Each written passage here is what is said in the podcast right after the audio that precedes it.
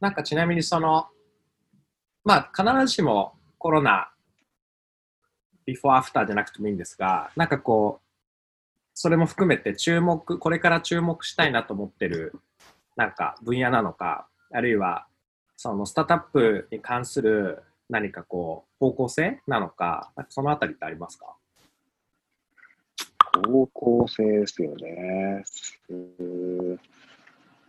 ういや、そのまあ、やっぱさっき働き方が、その、もう変わっちゃって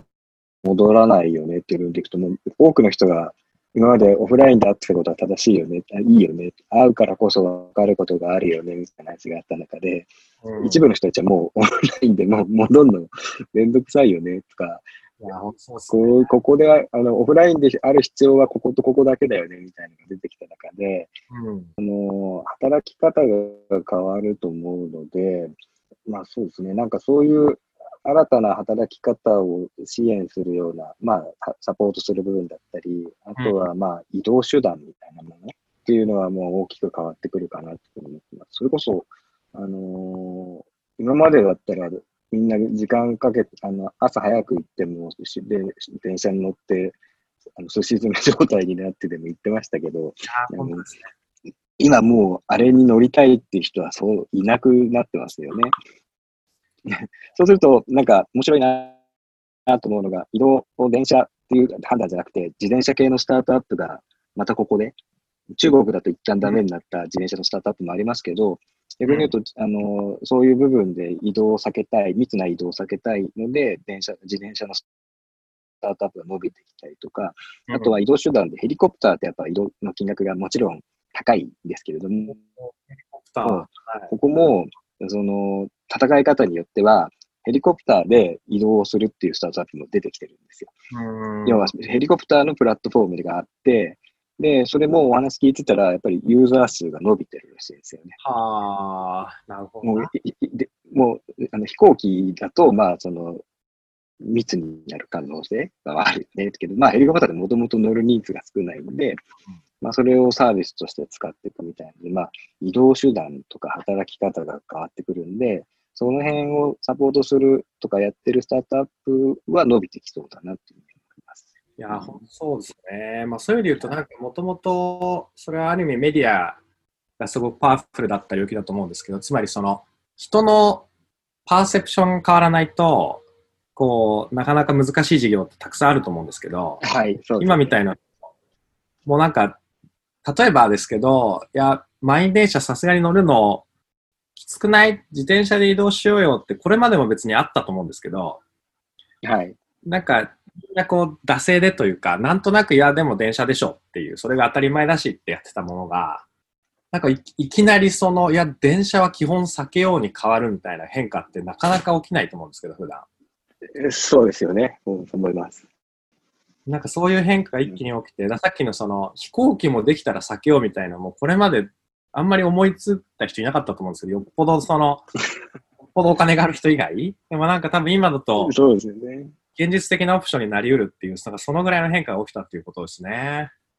そうですね。ちなみにその、あの、メディアラベンチャーズのメンバーは、あの、シリコンバレーにもいらっしゃると思うんですけど、はい。シリコンバレーのメンバーだったりと話してて、なんかその日本と海外との差とか、なんかあるいは海外から見て、なんかの発見とか、なんかそういうのってあったりするんですか？あそうですね。あの、まあ、シリコンバレーのがあの2月からロックダウンされてたんで、まあ、シリコンバレーで起きてることは日本でも起きていくよねっていうようなあの感じで、あの、最初は眺めてました。で、うん、大きくは実はあんまり違いはないなと思っていて、結局、あの、アメリカの投資先じゃないところでいろんな話をき、あの、代表から聞いてるとですね、やっぱり同じように、あの、今までだったらその、フード、まあ、ブルーエプロンみたいなのって最初結構苦戦したじゃないですか。ね、あの、思ったより伸びなかったみたいになってたんですけど、やっぱさっき言った環境の変化で、あの、そこが伸び始めたりとか、あの、あとなんていうんですかね、そのオーブン、オーブンを使ったスタートアップがあるんですけど、はい、そこがバカ、あの、バカ売れしたみたいな状況になるっていうことがあったり聞いてます。おうち時間みたいなことですか？そうですね。ああ、なるほどな。確かにあの家で料理する人もめちゃめちゃ増えましたよね。なんか凝る人というか。そうですね。だから、そういう意味で言うと、今まで外食でお金を使ってたけれども、その自宅、外で使えなくなった分、自宅にいる時間で、なんかその優雅な体験をしようみたいな人が増えてたんで、そこをサポートしてるスタートアップは、結果として伸びていった感じがすごい受けますね。なるほどな。でも、だからあれですね、そのやっぱりいろんな意味で、その、まあ、それこそいろんな変化を加速させた存在だったっていうのが日本でもアメリカでもあるっていう感じなんですね。そうですね。そこは一緒だと思います。なんか、シリコンバレーだから伸びたという、アメリカだから伸びたっていうよりは、まあ、やっぱその人々の生活様式が変わったっていう部分で伸びてる感じがすごい強いと思いますね。なんか私はもともと結構リモート、まあ、京都に住んでるのもあって、リモートがベースだったんですけど、それでも結構変化があったんで、なんかもともとオフィスに行ってた人からするとなんか巨大な変化ですよね。そうですよね。あの、僕の仲良しの投資家で、F ベンチャーっていうですね、福岡に拠点を置きながら、あはい、あの、やってる、あの、諸角さんっていう投資家がいるんですけど、彼もこのアフターコロナになって、あの、今までは福岡と東京の移動を、こう、月何度もしてたんですけど、うん、結果として東京にいながらも、あの、ミーティングが全部できるので、うん、もうもはや移動することが億劫だって言って。わかる。もうコストとそれでしかないっていうふうに思ってるって強く言ってました。そうですよね。そうなりますよね。うん、わざわざそれこそそのリスクを取って密な環境の中で移動して会いに行く意味ってあるんだっけって多分みんなが絶対何度もこう考えてますよね、この時期に。そうですそうですね。そういう意味で言うと、あの、投資家業界って面白いなと思ったのが、その状況になると、その、まあ今まで DD やれてたことがやれなくなったりするじゃないですか。ああ、確かに。で、まあこれもやっぱ人によって分かれるんですけど、まあ絶対会ってからじゃなきゃ投資しないよねっていう人と、うん、あとは、あのー、オンライン上でもうミーティングして、良ければ投資しますっていう、その対応が分かる。れたんですよね。で、やっぱり見てると、あの、投資家の方でも比較的若い人とかエンジェルの人たちはまあ結構そういう英断をされてますけど、うん、あの、コアな VC みたいな人たちはやっぱりその、会っていろいろ判断したいっていうので、会ってから投資をされるっていう人たちも結構いましたね。結構いましたよね。その、もう発表、もうオンラインで完結投資しますっていう宣言をしてた VC も結構ありましたよね。ありました、ありました。はい。うん、そうですね。ありがとうございます。ちょっと、あの、違った角度から、結構ずっと、あの、まあ、なんていうんですかね、気になってるテーマなんですけど、それこそ前に、あの、エリック・シュミットが、今、世界で一番解くべき課題は、メディアをどう存続させられるかだと。なんかこう、民主主義の根幹としてのメディアの存在ってすごく意味があって、でも、俺もどうしたらいいかわからないって言ってたんですよ。なるほど。エリック・シュミットでもわからんのかみたいなことを思ったんですけど、こう、まあ、新聞社に入社されて、まあ、それこそその現場も見られたりしてきて、今はある意味、よりその先端の分野をこう見てる白石さんからすると、メディアの未来みたいのって、なんかその、どういう可能性があるのかとか、あるいはどういうふうに考えたらいいのかとか、なんかヒントみたいなものがあったらいいなと思うんですけど、多分、世界中のメディアの人はエリック・シュミットのわからないもの。いや、これ難しいですよね。中にいればいるほど本当にこう、メディアって儲からなくなってきてるよね、みたいな部分がある中で、答えをどこに求めるかって言われると、ただね、その、よく、あの、じゃあ、新聞のない世界がいいのかっていうふうになってきたときに、じゃあ、その、新聞ってまあいろいろ言われますけど、ある意味、世の中のその問題をこう、明るみにして、それをベースにやっていこうということで、いろいろ議論になって、よくなしていくよねっていうことがある中で、まあ、今、その民主主義のそういう本当に根本の部分が、もうそもそも売り上げが立たなくなると、そういう取材をする人たちとか、あの、コストがやっぱ莫大にかかるので、うん、そもそもそれがもうできなくなるよねってなった時に、じゃあいろんな国でその、まあ監視する機関がなくなった時に、何が起きていくかって言われると、まあ、それは多分歴史が、あの、過去の歴史がそういうふうに言ってるように、結構いろんな問題が起きてくるなと思う中で、新聞社もそういう意味では、まあメディアですよね。メディアのじゃあ自分たちの存在意義をどうするかって言ったときに、やっぱり、あの、本来の権力の監視みたいな部分をベースに考えるときに、事業を継続できるかどうかっていう部分もすごく、あの、揺らいでるので、うん。うん、これはそうですね、答えはないんですけど、正いろいろ見、まあ、いろんなメディアを見てると、やれなくなってきてるっていうのはすごく問題ですよね。うんそうですよね。はい、だなんかその最近、個人メディアみたいのってすごく勃興しだしているなと思ってて、まあその、わかりやすいところで言うと、ノートですごく定期的に記事を書いて、すごくファンがいて、あるいはその場合によっては有料で販売してる人がいたりとか、あの、まあ、ボイスメディアみたいなもので、あの、定期的に発信してる人がいたりとか、まあ、あるいはメルマガメディアもすごく増えてきてると思うんですけど、あの、なんかそういうのは面白い取り組みとして存在しつつも、でも多分今話出たようななんか権力の監視とか、あるいはその、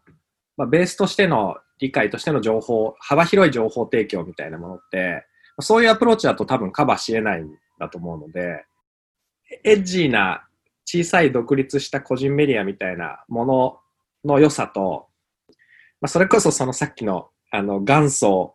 サブスクリプションとしての、なんかほぼ全部の家庭に毎日ありとあらゆるテーマの情報が提供されるという新聞のパワーみたいのってうん、なんかどうやったらそのブリッジしうるんだろうなっていうの？はすごい、あの、素人ながらに横から見てていつも思うんですけどね。そうなんですよね。メディアの記事としてはすごくよくできた記事でも、やっぱりその新聞の紙面の中で閉じちゃってる部分もあって、あんまりそのオープンにならないことっていう問題もあって、まあ、それこそアメリカのニューヨークタイムズなんかはどちらかというとデジタルファーストでやってますけど、やっぱり日本の新聞社ってまだまだ、あの、紙面を優先して、あの、うん。量を作っちゃうんで、ますますうちに閉じこもってなるほど。る気がするんですよね。ただ、本当にその、機能をちゃんと合わせるようにしないと、まあ、どんどん変な世の中になっていってしまうよねっていう、あの、危惧はあるので。うん、ただ残念なことに、あの、まあ、ネット上で見てると、メディアを、まあ、あの、マスメディアに対して、あの、あの、マスゴミとかいろんなことを言われちゃってますけど、ねなんかその、皆さんが思われるメディアって多分一色単になっちゃってて、うん。えっとさっき言った個人から大きな部分から、あの、本当に含めてメディアってなっちゃってるんで、なんか一個メディアで問題が起きるってなると、まあ、すべてのメディアが悪いみたいな議論になっちゃうのは、なんかちょっと見ててこう、違和感というか、そうですね。すごいなんか不安になるなことがあります。不安になることが多い多いですね。ですよね。なんかその、うん。なんか一方でやっぱその昔からある、まあ、権力としてのメディアというか、メディアが持つ権力みたいなものもやっぱり、はい。イメージがあって、で一方で今みたいな、もうともすればその土台が崩れつつあって、うん世界中がのメディアが苦しんでるっていう中で、なんかこう、辛い、辛い立場だなってすごい思うんですけど。いや、そうですね。だから逆に本当そういう状況なんで、なんかメディアをやるスタートアップですって言われると、ちょっとあの大変ですよって逆にこう、わかんないですよっていうのをうん言ってしまう悪い癖があります。こう、見てるからこそというか。そうですね。ちなみにその、今、その投資をやってらっしゃって、まあなんか、これはどっちかというと会会社の中の白石さんというよりは、個人としての白石さんとしては、なんかこう、こういう感じでやっていけると今後面白そうだな、みたいな、こう、それはなんか、例えば投資の新しいやり方みたいなことでもいいですし、あるいは、もう少し広い意味でのメディアの中でのみたいな話でもいいですし、あるいは全然違う、こうこういうチャレンジしてみたいなとかでもいいんですけど、なんか今後こういうことしていきたいなみたいなのってなんかあったりされるんですか？あーそういう意味ではですね、えっと、昨年、あの、ある大学のビジネス支援コン、あの、ビジネスコンテストの支援をさせていただいたんですよ。おで、東大とか京大とか国立とか慶応とかそういったところのそのスタートアップを支援する仕組みってできてるじゃうんないですか、そうですね。なので、まあそういうそこ出身の起業家も多くて、情報の共有がしっかりできてるなと思ってる反面、僕が支援させていただいた大学なんかは、やっぱ全然そういう情報がそこにないんですよ。ただ、そこで、その大学生の方たちと話を本当に、あの、2ヶ月間ですね、普通にメンタリングを週1でやって、あの、ビジネスをこう立ち上げるサポートしたんですけど、結構ね、すごい面白くて優秀な子たちがいっぱいいるんですよ。で、課題を感じたのは、そこにすごい他の大学との情報格差がすごいあるなと思って、優秀なんだけど、そのままその選択肢としてのスタートアップみたいなのがないので、あの、そういう人たちがまだ多分普通にいっぱいいると思うので、うん、あの、そういう人たちの支援を、まあ、これはまあ会社としてっていうよりは個人としてしてあげたいなっていうのはすごく思いましたね。うん、な。だから多分あれですよね、その、メディアだったりとか、まあ、最近もうテレビでもすごく起業家とか、はいはい。すごくか、まあ、こう、存在感のある時代になってきたと思うんですけど、でも実際にその、横にいたり、それこそ同期が起業してとか、うん、あの、あいつがうまくいったんだから俺でもできるみたいになって、シリコンバレーのパワーの一つだなと当時思ってたんですけど、はいはい。なんかそういうものが確かに東大とか慶応とか、まあ、最近すごくね、熱心に大学側もやってるし、うん、あの、プレイヤーも増えてきたから、あれですけど、確かにそれってごく一握りの多分大学だけですもんね。そうなんですよ。スタートアップエコシステムが完成しつつあるって言っても、まあ本当やっぱり、あの、上位、上位 20, 2割ぐらいのとこだけで収まっちゃってるんで、うん、なんかそういった部分の人材支援みたいなのは、すごくやっていきたいなと思いますね。うん、なるほどな。なんかまあまさにその、あの、いろんなシリコンバレーと日本の違いみたいなところで思ってたのは、なんかそれが当たり前だっていう空気感みたいなものとか、はいなんかこう、なんか特別なものじゃなくて、別に一つの選択肢として存在してるっていうふうになるかがすごく大きいんだなと当時思ったんですけど、はい。だから、それを、大学って一番アイコニックな場所だと思うんで、それがいろんな大学がそうなっていくと、別にすぐ起業しなくても、大企業入った後、スタートアップに転職するとか、あるいは大企業の中でスタートアップと連携していくっていう時にもすごくインパクトがありますよね。そうですね。だからやっぱりあの、あの起業家の方も学生時代に起業した人と、実際にあの自分で就職をして、その後起業した人だと、まあ、考え方もやり方もあの違ったり、まあ、あの学生の部分で言うといっぱいいい部分もあるんですけど、やっぱり勢いがあって、あの、うん、巻き込む力が 半端ないなと思う反面、はい、ちょっとその流れが悪くなるとすごくあの敵あの支援者が増えるっていうよりは敵が増えちゃうこともあったりするんですけど、うん、大人のスタートアップっていうかね、そういう人たちっていうのは結構、もともと事業サイド側にいた人たちなんで、うん、なんかそっちの利用、あの、事情もよく理解しながら、うまくこう巻き込んでいくみたいな、いうのもあるので、まあ、見てて面白いですけどね。ねなんか、そういう意味では大人型スタートアップが、特に日本は多分、その、やっぱりいまだいまだにマジョリティは 大企業に行く人が多いと思うんで、なんかそういう人たちがどんどんこう大人型スタートアップを始める、まあ、すでにその流れってあのかなり加速してきてるとは思うんですけど、はい、そこが増えていくとすごく厚みが増しますよね。そうですね。なので、一社僕があの投資させていただいた会社で、あの頼むっていうですね、あの会社がありまして、ここはもともと代表が、あの三井物産出身のあの、方なんですよ。で、起業した時は、あの、まあ、まさに日本版ブルーエプロンみたいなサービスをやってたんですけど、まあ、これが結局、オイシックスさんとか大手にはなかなかやっぱり勝てないじゃないですか。で、行った時に、あの投資を受けて3ヶ月後ぐらいにもうその事業を辞めるっていう判断をした方がいえー、すごい意思決定早いですね。いや、そうなんですよ。で、まあ当然投資家から怒られたりしてはしたんですけど、その、ただその判断を決めて、今は、その自分で、あの、それこそ、ブルーエプロンみたいなサービスだったんで、その仲卸とを対象に、さあの、やり取りしてたときに、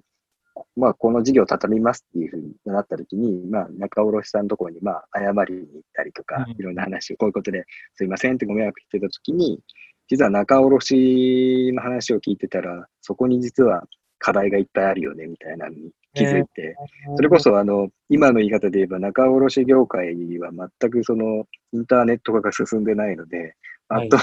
的に DX をしなきゃいけないというような状況があった中で、あの、そこの会社は、その仲卸向けにスマホでその受発注ができる仕組みを作ったところ、これもさっき言った通り、このコロナのタイミングで、あのすごい数字が伸びていってるんです。結局、仲卸の人も影響いけなくなっちゃったんで、あの飲食店側の人も買いあの買う手段がなくなっちゃったんで、いまだにファックスで注文してたわけですよ。はあ。なんですけど、それはスマホでもう本当に、なんていうんですかね、あの、メルカリみたいな仕様なんで、それこそインターネットに詳しくなくても、あの LINE が使えれば、うん、あの、その仲卸の人でも使えるみたいな部分があって、一気にあのユーザーが増えていってるサービスなんですけど、まあ、まさにその大人スタートアップの社長で、あの、僕の好きな社長の一人です。いや大人スタートアップありますね。しかし、その謝罪、はい、事業を畳む謝罪から事業チャンスをつかむってすごい話ですね。いや、そうなんですよ。もう、本人は、まあ、なんとか新しい事業のためをと思って、でも、その、まずは片付けなきゃいけない課題があった中で、うん、話したらそこに、あの、ペインがあったよね、みたいな話になって。なるほどな。でもなんかその辺もちょっとこう、消消費者魂を感じる、なんかエピソードですね。そうですね。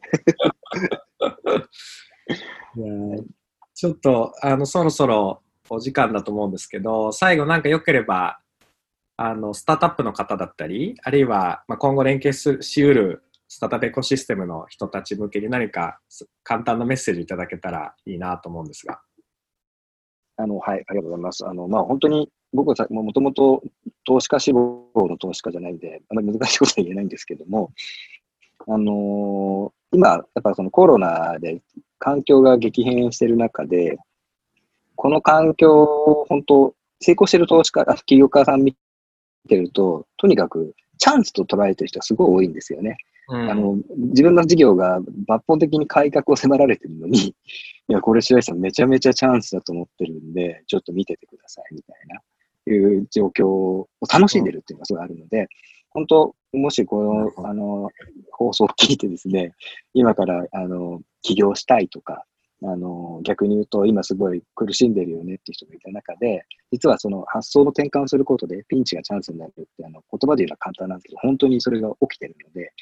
今まで参入できなかったところにも、これを機に参入できる子も増えてきてるので、ぜひこのチャンスは、あの、生かしていってもらいたいなっていうふうに思います。そのために僕らみたいな立場の会社、事業会社の印があって、でそういう人を支援するっていうのは僕らの仕事の大事な一つだと思ってるので、ぜひなんかお声がけいただければ、あの、話はちゃんと聞かせていただきたいなと思っておりますので、ぜひお声がけください。ありがとうございます。いや、なんかすごいお話を伺ってて、やっぱりその、まあメディアだったり、あるいはその新聞社が母体にあるならではのその支援の方法もあれば、でも一方で、こう、退路を断ってというか やっているからこその、その、まあ、見方とか、投資の方針みたいなのもあって、なんかすごい独自の立ち位置を築いてらっしゃるんだなっていうのがすごいひしひしと伝わってきて面白かったです。ありがとうございます。もう、もちはもちやなんで、スタートアップ支援もやっぱり、あの、広報、ブランディングみたいな部分は得意なんで、あのそこは、あのしっかり支援させてもらっております。はい。なるほど。ありがとうございました。えー、ラジオナッジ、えー、ゲストの朝日朝日メディアラボベンチャーズの白石健太郎さんでした。本当に今日はありがとうございました。ありがとうございました。